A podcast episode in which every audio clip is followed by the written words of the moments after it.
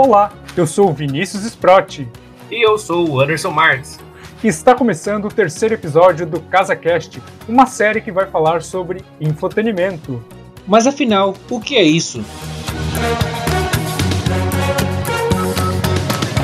Aronte de Souza, autor do livro Gêneros e Formatos na Televisão Brasileira, traz um significado desse conceito, que seria a notícia torna-se espetáculo e faz parte de uma espécie de show de informações.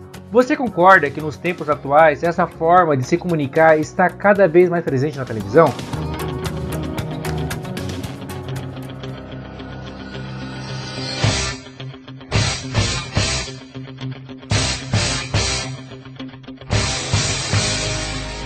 Eu também acho, Anderson, isso porque na televisão existe uma verdadeira batalha pela atenção do público para a frente da TV. É a guerra pela audiência.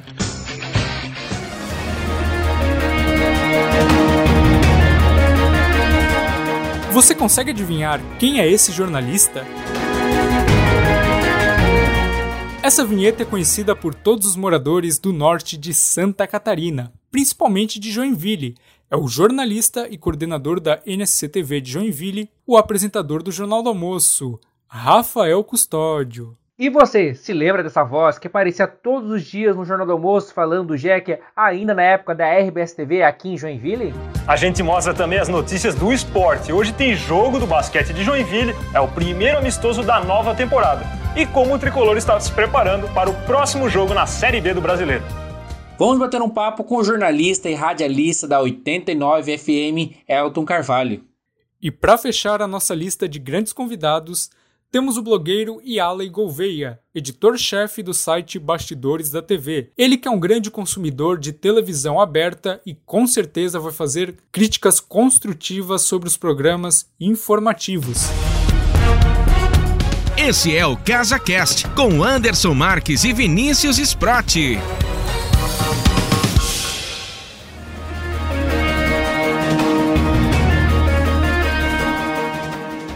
Ele é natural de Camboriú, formado em jornalismo pela Univale. Há 15 anos, é apresentador do Jornal do Almoço de Joinville, além de ser coordenador e editor-chefe.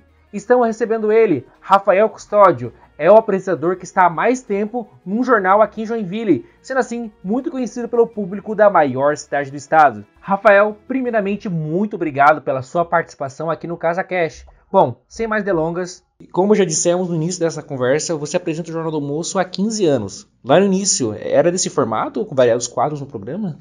No início era um jornal um pouco mais de variedades, eu acho, menos hard news. Quando eu cheguei aqui, a gente tinha até um quadro, um momento que chamava Variedades, então era um jornal até um pouco mais revista do que é hoje, nesse sentido, né? Hoje eu acho que ele acabou se tornando um jornal acompanhando a tendência né, dos, dos telejornais locais, principalmente, um jornal muito mais informativo e comunitário do que ele era lá 15 anos atrás. Se a gente considerar que o Jornal do Almoço é um telejornal, como você vê a edição Festival de Cucas que tem todos os anos dentro do jornal? Eu acho que ela faz parte do, desse componente comunitário que tem dentro do jornal, né? essa relação que a gente faz com a comunidade. Apesar de ele ter se tornado um jornal com mais é, hard news, o Jornal do Almoço não perde essa característica né, de ser, fazer essa relação com a comunidade. Então acho que o Festival de Cucas ele entra nesse espectro né, de, de, conteúdos que fazem essa relação com a comunidade, né, que tem uma relação muito próxima com a cidade. Acho que o Jornal do Almoço tem essa característica. Né? O, aqui é do próprio do jornal local, é o jornal que consegue chegar mais perto da vida das pessoas. E, e, nesse sentido, o Festival de Cucas cumpre esse papel, né? Falando de algo que é da cidade, que é uma tradição da cidade. E um telejornal local, o que é mais importante? O conteúdo das notícias ou a maneira que elas são apresentadas? Ah, eu, eu gosto de prezar sempre pelo conteúdo, né? Nesse sentido, acho que é o que faz a diferença na vida das pessoas. Mas acho que é, pouco importa, assim, nesse momento, relativizar qual é maior, qual é menor, menos importante, né? Os dois são importantes, mas eu vejo que o conteúdo é o que faz a diferença na vida das pessoas. Claro que precisa ter uma boa apresentação, não estou dizendo que não, né? Mas acho que a gente foca sempre primeiro no conteúdo e busca, assim, é, acompanhar a apresentação, a entrega daquele conteúdo de uma forma legal também. Desde 2019, o Jornal do Almoço estreou uma versão local do quadro, Quero Saber. Cada dia da semana tem especialista no dúvida, no telespectador sobre o cotidiano. Para você, esses quadros telejornais são um grande aliado para atrair o público? Eu acho que o Quero Saber ele tem uma característica muito importante que é da interatividade, na medida que ele permite as pessoas participarem. Ele, na verdade, é uma grande entrevista feita por várias pessoas, pelo apresentador, por quem está assistindo, enfim. Né? A gente já tratava desses temas antes. É, fazia entrevistas, muitas vezes o público queria participar e não podia, agora tem um espaço para participar. É óbvio né, que, como todo quadro, como toda ação de conteúdo, produto novo, ele também vai é, evoluindo, em algum momento se desgastando, mas nesse momento eu vejo que ele tem essa, essa grande importância de permitir as pessoas participarem. Basicamente, é uma entrevista em que as pessoas participam. Em sua opinião, os streamings são uma ameaça para a TV aberta? Por quê? Cara, é, é, difícil falar, né? A gente tem visto hoje cada vez mais um maior consumo de, de, de streaming, mas ao mesmo tempo hoje, na, na, realidade brasileira, né, a TV aberta ainda é algo ainda. massivo né, para as pessoas. Então, eu não, eu não diria que é uma ameaça. Acho até porque não é uma ameaça que a própria TV aberta está se apropriando desse uhum. meio né, para é, transmitir os seus conteúdos. Se a gente for olhar para esse. E eu estou vendo isso agora recentemente, né, nos meus estudos, para esse momento de cultura de convergência, né, as mídias todas elas se complementam, né, é, não vai ter uma única coisa, né, não vai é, haver só um formato. Então, na medida que essas mídias colidem né, e formam toda essa nova cultura, eu acho que não, não é uma ameaça, é um novo formato que a própria TV aberta vai se apropriar e já está se apropriando. Rafael, muito obrigado pela sua participação aqui no CasaCast. Imagina, obrigado pelo convite.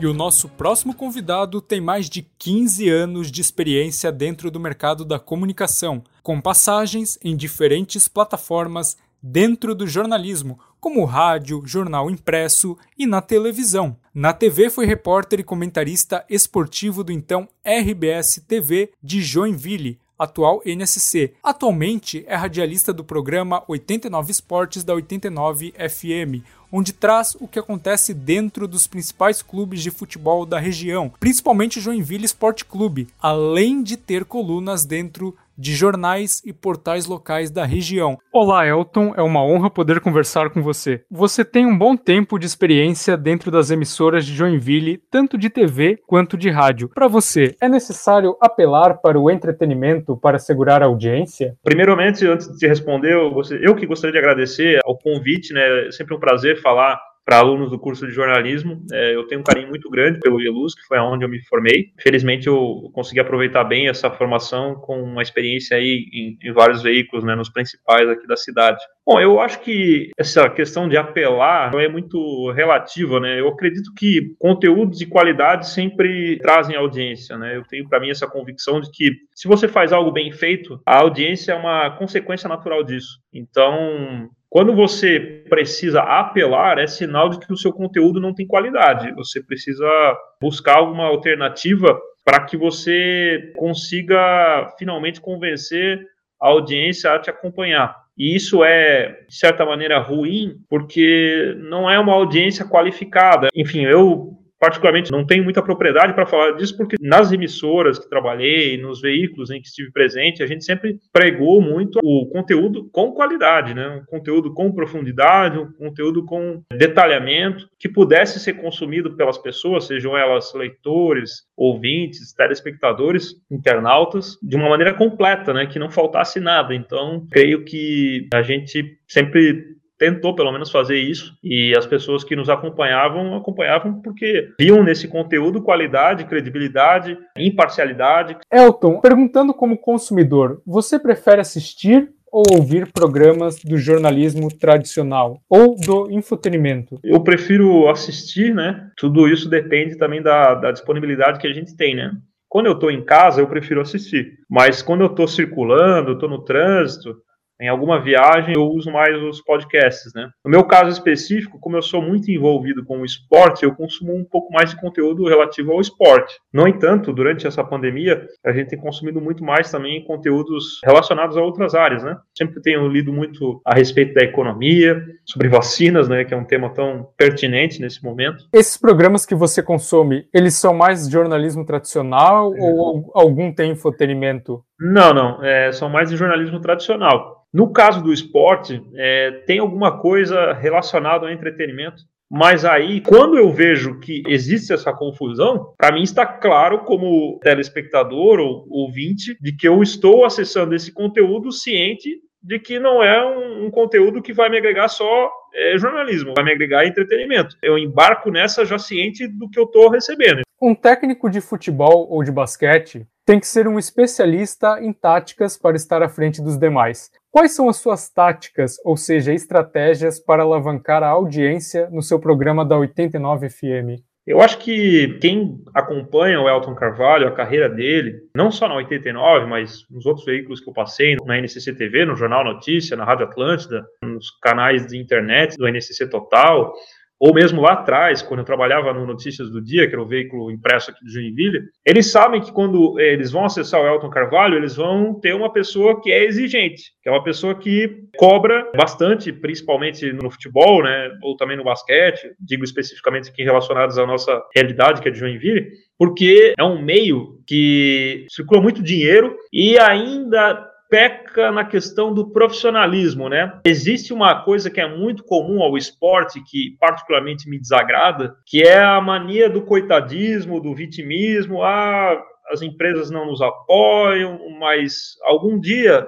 esses clubes fizeram alguma coisa é, em termos de marketing e algum trabalho específico para os seus sócios, os seus torcedores, que pudessem despertar a atenção dessas empresas para que elas pudessem realmente investir e, e, encarar o esporte como um investimento, não como uma doação. Então eu tenho essa visão mais é, crítica sempre, é, porque sou exigente. Algumas pessoas não conseguem compreender isso porque encaram a imprensa como algo que precisa caminhar de mãos dadas com o esporte.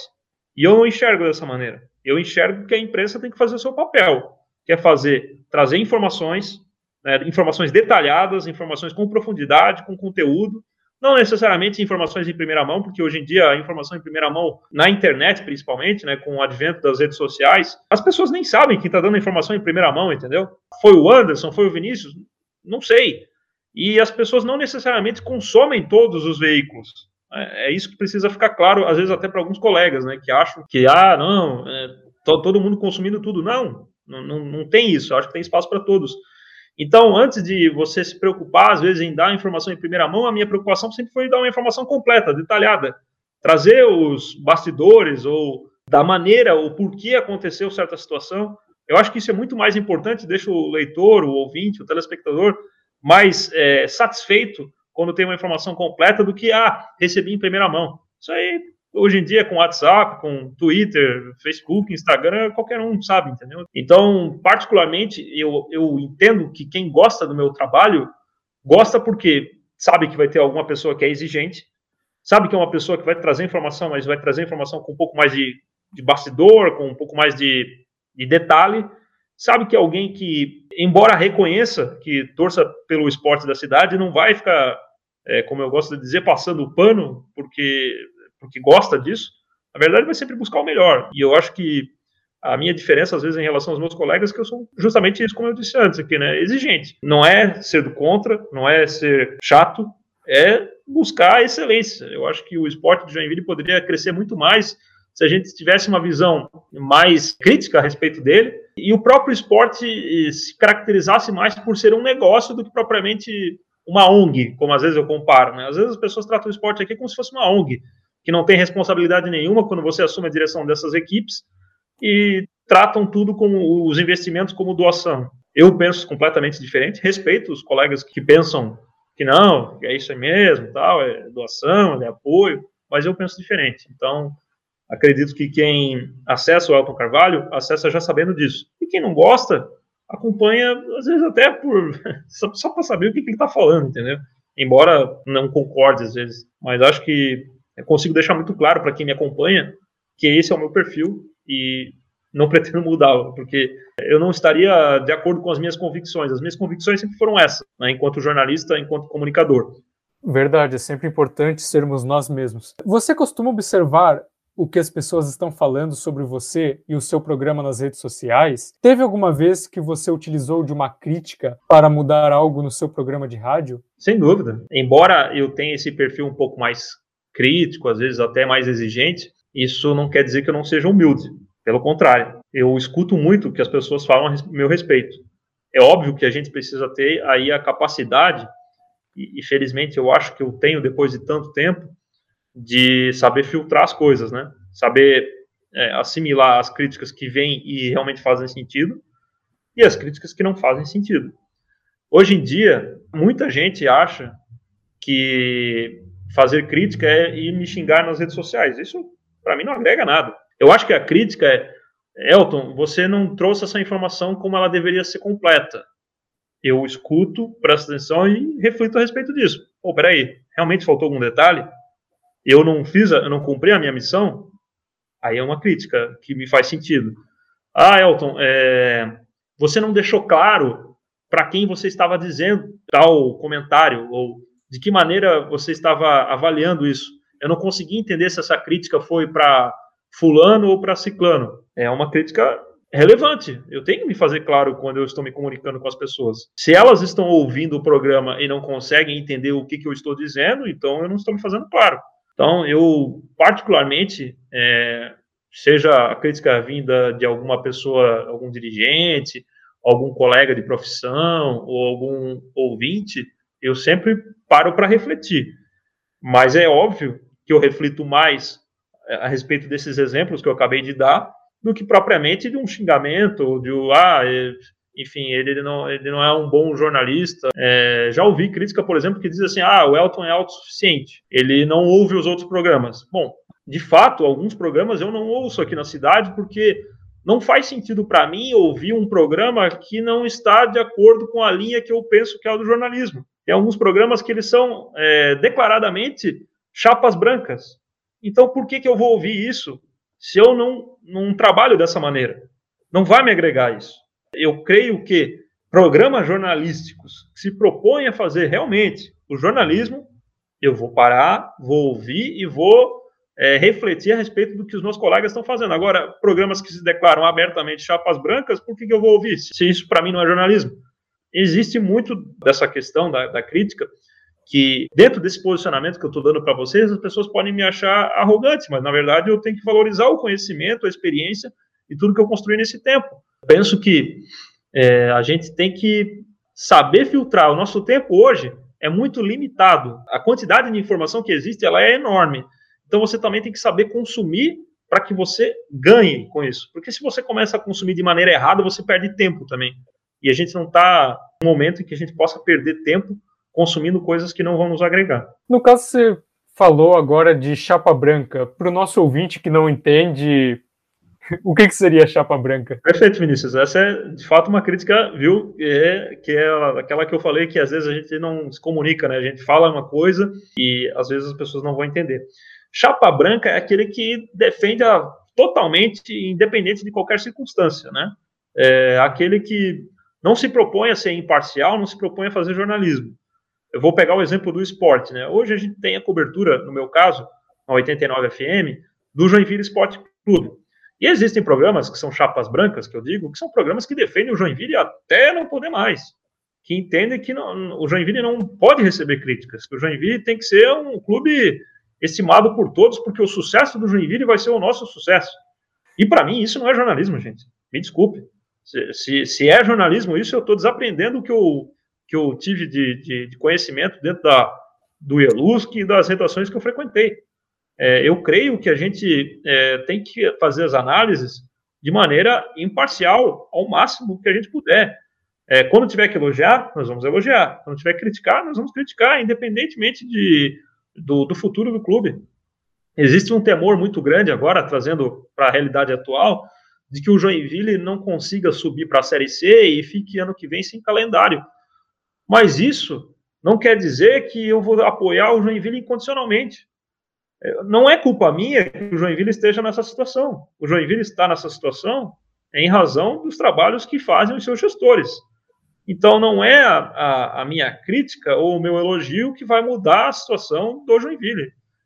E, e, vejo que alguns colegas não entendem dessa maneira, que acham que tem que defender mesmo, tem que apoiar e, e abraçar o clube e ir até o fim. Eu, de fato, nunca pensei dessa maneira, é, sempre fui contra isso. E não vou mudar meu posicionamento, porque eu acho que isso no, que se faz, essa chapa branca que eu citei, não é jornalismo. E vamos para a última pergunta. Elton, hoje em dia, tantas rádios como as TVs estão em outras plataformas que vão além das suas origens, os chamados streamings. Você acredita que isso, de alguma forma, ajuda a alavancar a audiência dos programas? Com certeza, né? É, a gente falava sobre tempo antes. A gente julgar que o ouvinte, o telespectador, enfim, ele vai te acompanhar no horário em que o programa é, é colocado no ar é, é dizer que a pessoa que está do outro lado não tem nada para fazer. É, seria, eu acho que até é um pouco arrogante, assim, não sei se é a palavra precisa, mas eu queria procurar outra, mas a gente não pode achar que o ouvinte só tenha, só, só vai nos ouvir no horário que a gente está no ar, vamos dizer assim, né?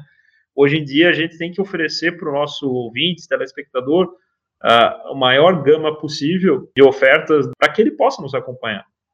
E os conteúdos on demand dão essa oportunidade do cara que, e, vou pegar o exemplo nosso, né, que está almoçando no meio-dia, para que ele possa acompanhar o programa, sei lá, às três da tarde, né? Ou, sei lá, às sete da noite. É o mínimo que a gente pode ofertar para o ouvinte, para o telespectador.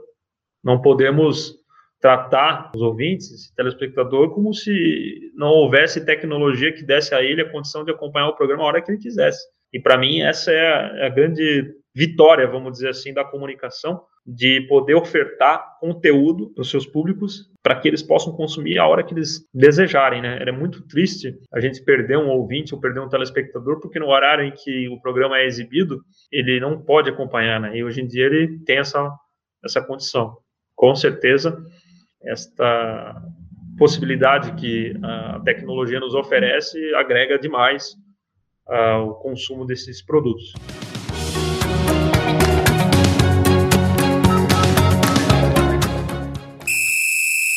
E agora chegou a hora de fazermos o jogo do cartão vermelho do Elton, que consiste em falarmos para o Elton Carvalho situações dentro de programas esportivos.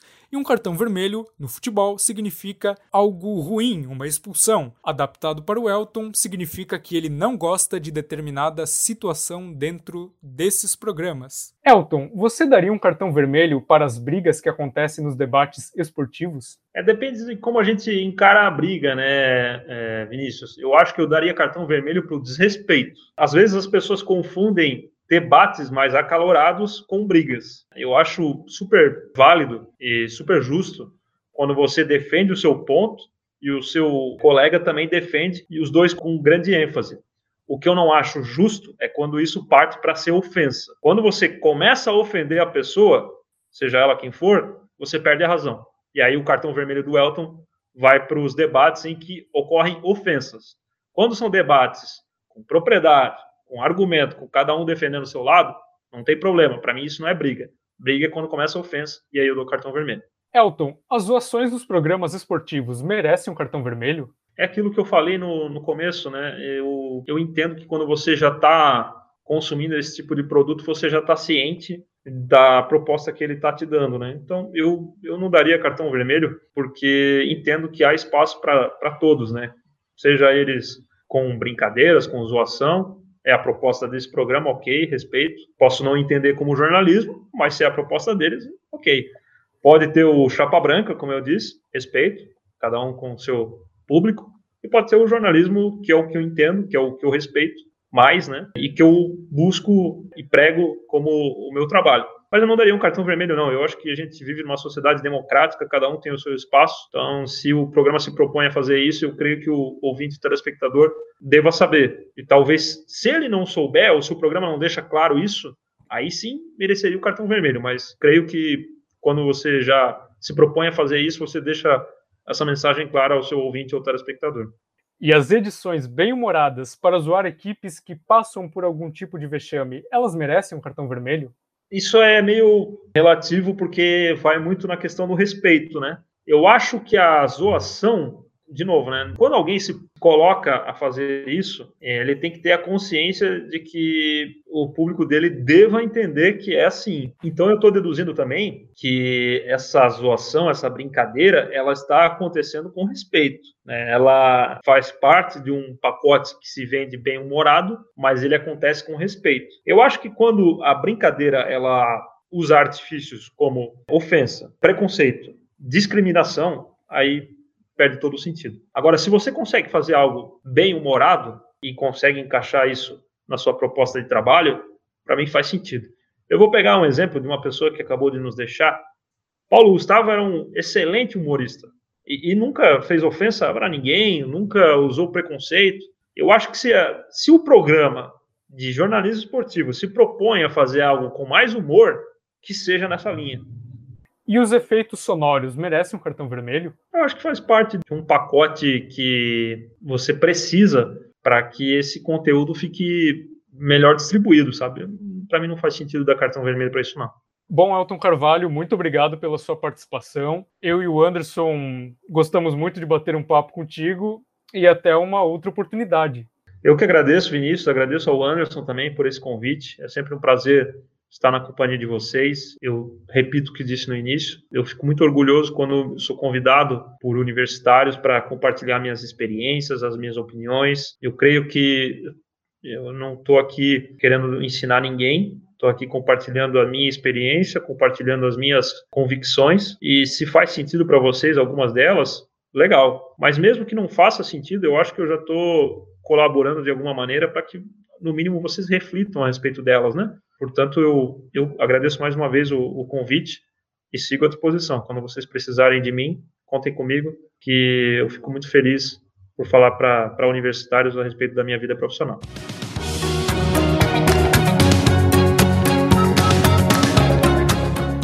O nosso terceiro convidado nessa edição do Casa Cash é o diretor e editor-chefe do blog Bastidores da TV, Yali Gouveia. Ele conta tudo sobre as novidades e os bastidores das emissoras e programas de TV brasileira. Bom, muito obrigado pela presença, Yali. E lá vamos nós com as nossas perguntas. Na sua opinião, a TV brasileira melhorou a qualidade dos programas em relação à última década? Sim, melhorou. Só que atualmente está mais engessado na minha opinião. Antigamente era uma coisa mais livre, mais espontânea. Hoje está muito engessado. Eu mesmo prefiro a TV de antes, a TV de 20 anos atrás. Quais programas que ainda estão no ar que não deveriam estar mais na TV? Os policialescos seriam um deles ou não? É, eu acho Cidade Alerta, por exemplo, muito é, explora muito, né, a desgraça alheia. Eu acho uhum. que não deveria ter mais esse tipo de programa. Brasil Urgente também. Se bem que uhum. o Datena hoje em dia ele faz um, um jornalismo mais social, né? Não é tanta exploração da desgraça alheia. Agora o Cidade Alerta ele pesa a mão, né? A uhum. questão de crime mesmo. Eu acho que esse tipo de programa é o pior que tem na TV. Por qual motivo que a TV ela era melhor antigamente? Então, eu gostava mais, assistia mais horas de televisão antigamente. É, banheira do Gugu, é, programa do Ratinho que tinha DNA. Eu me, me, importava mais com a TV antigamente. Eu lembro que antigamente eu ficava 12 horas por dia assistindo televisão. Eu ria mais na frente da televisão. Hoje em dia, nem tanto, não tem tanta graça. Antigamente era mais espontâneo, né? Hoje em dia, com tantas restrições que tem, é, tá muito mecânico. Eu não vejo tanta graça mais hoje em dia. Hoje em dia eu assisto duas, três horas de televisão por dia e geralmente é jornalismo. E um pedacinho de um programa de auditório, alguma coisa. Essa mudança então aconteceu há quantos anos, mais ou menos? Acho que de 2010 para cá decaiu muito começou a fazer muito formato fechado, né, reality, muita coisa engessada, na minha opinião. E Ali, vou perguntar para ti sobre a questão dos programas dominicais, né? Sim. Programas como Domingo Legal, Hora do Faro, Eliana, Silvio Santos, entre outros que utilizam os momentos, os mesmos modos, programas da década passada, ainda tem futuro na TV brasileira? Tem, com certeza. Os programas de auditório, eles têm uma audiência consolidada, né? Uma audiência fixa. O programa Silvio Santos mesmo, ele tem pouca variação de audiência, se você pegar. O Domingão do Faustão também tem pouca variação de audiência. Tem sempre aquela mesma audiência todo domingo. Agora que a pandemia deu uma mudada boa, né, na audiência, porque tá tendo muita reprise. Mas se você pegar a audiência antes da pandemia, o programa Silvio Santos está ali dando seus sempre 11, 12 pontos Domingão do Faustão sempre 17, 18. tem uma audiência consolidada. Não é aquele programa que num domingo dá 10, no outro dá 20. É os queridinhos do brasileiro, né? Exatamente. Principalmente o Silvio Santos aí, que tá e, mais quase 50 anos no ar. É, o Silvio Santos já tem 40 e poucos anos no ar, né? 40, né? Sim, sim. Programas com forte pelo sensacionalista, que a gente tinha comentado agora há pouco do Cidade Alerta, né? A TV aberta tem prazo de validade, tu acha? Já estamos vendo uma sociedade cada vez mais politicamente correta. Qual a tua opinião sobre isso? Não, eu acho que, que o brasileiro, apesar de ser desgraça alheia, né, assim, é, o brasileiro gosta, igual Cidade Alerta mesmo. Quando ele está explorando um caso de morte igual do MC Kevin que teve agora, ele praticamente dobrou a audiência do que estava dando habitualmente. Então o brasileiro gosta da desgraça. Todo mundo critica, mas assiste. Uhum. Eu mesmo não gosto, mas eu fui ver o que estava acontecendo ali, por que estava dando aquela audiência, ver mais detalhes sobre o caso. Então o brasileiro gosta de uma desgraça. Eu acho que não tem prazo de validade. O jornalismo é o futuro da televisão, na verdade, né? E, e também, assim, o Cidade Alerta, por exemplo, ele é, apela muito para desgraça, mas ele também, às vezes, ele faz é, um trabalho social ali, igual o da Atena faz, né? Falando ali uma prestação de serviço, é, ajudando ali pessoas que desapareceram. Então, parece uma novela, na verdade, alguns dias do Cidade Alerta. Então é isso. Muito obrigado pela sua presença e Ale. Eu que agradeço o convite para participar aí e sucesso para vocês.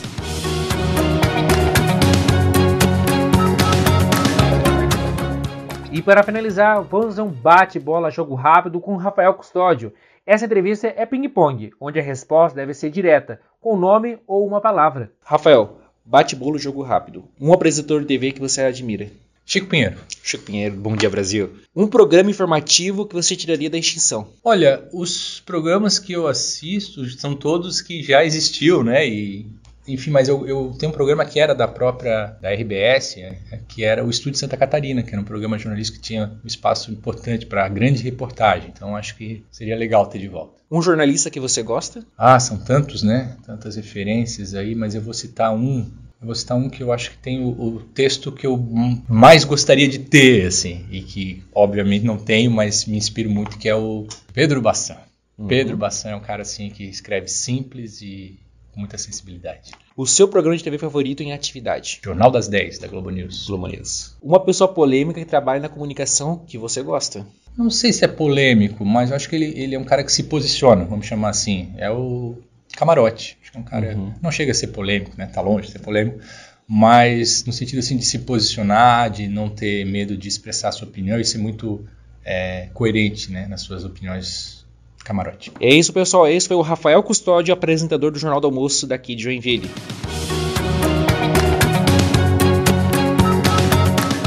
Você ouviu o terceiro episódio do CasaCast. Ele foi produzido por Anderson Marques e Vinícius Protti para o projeto experimental do curso de jornalismo da Faculdade Elusc, sob orientação de Beatriz Cavenaghi.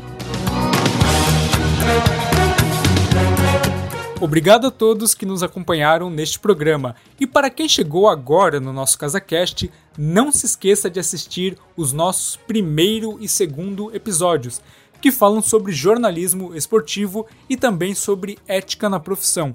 Um grande abraço desses dois futuros jornalistas, Anderson Marques e Vinícius Sprotti. Tchau, tchau. Você ouviu CasaCast com Anderson Marques e Vinícius Sprotti.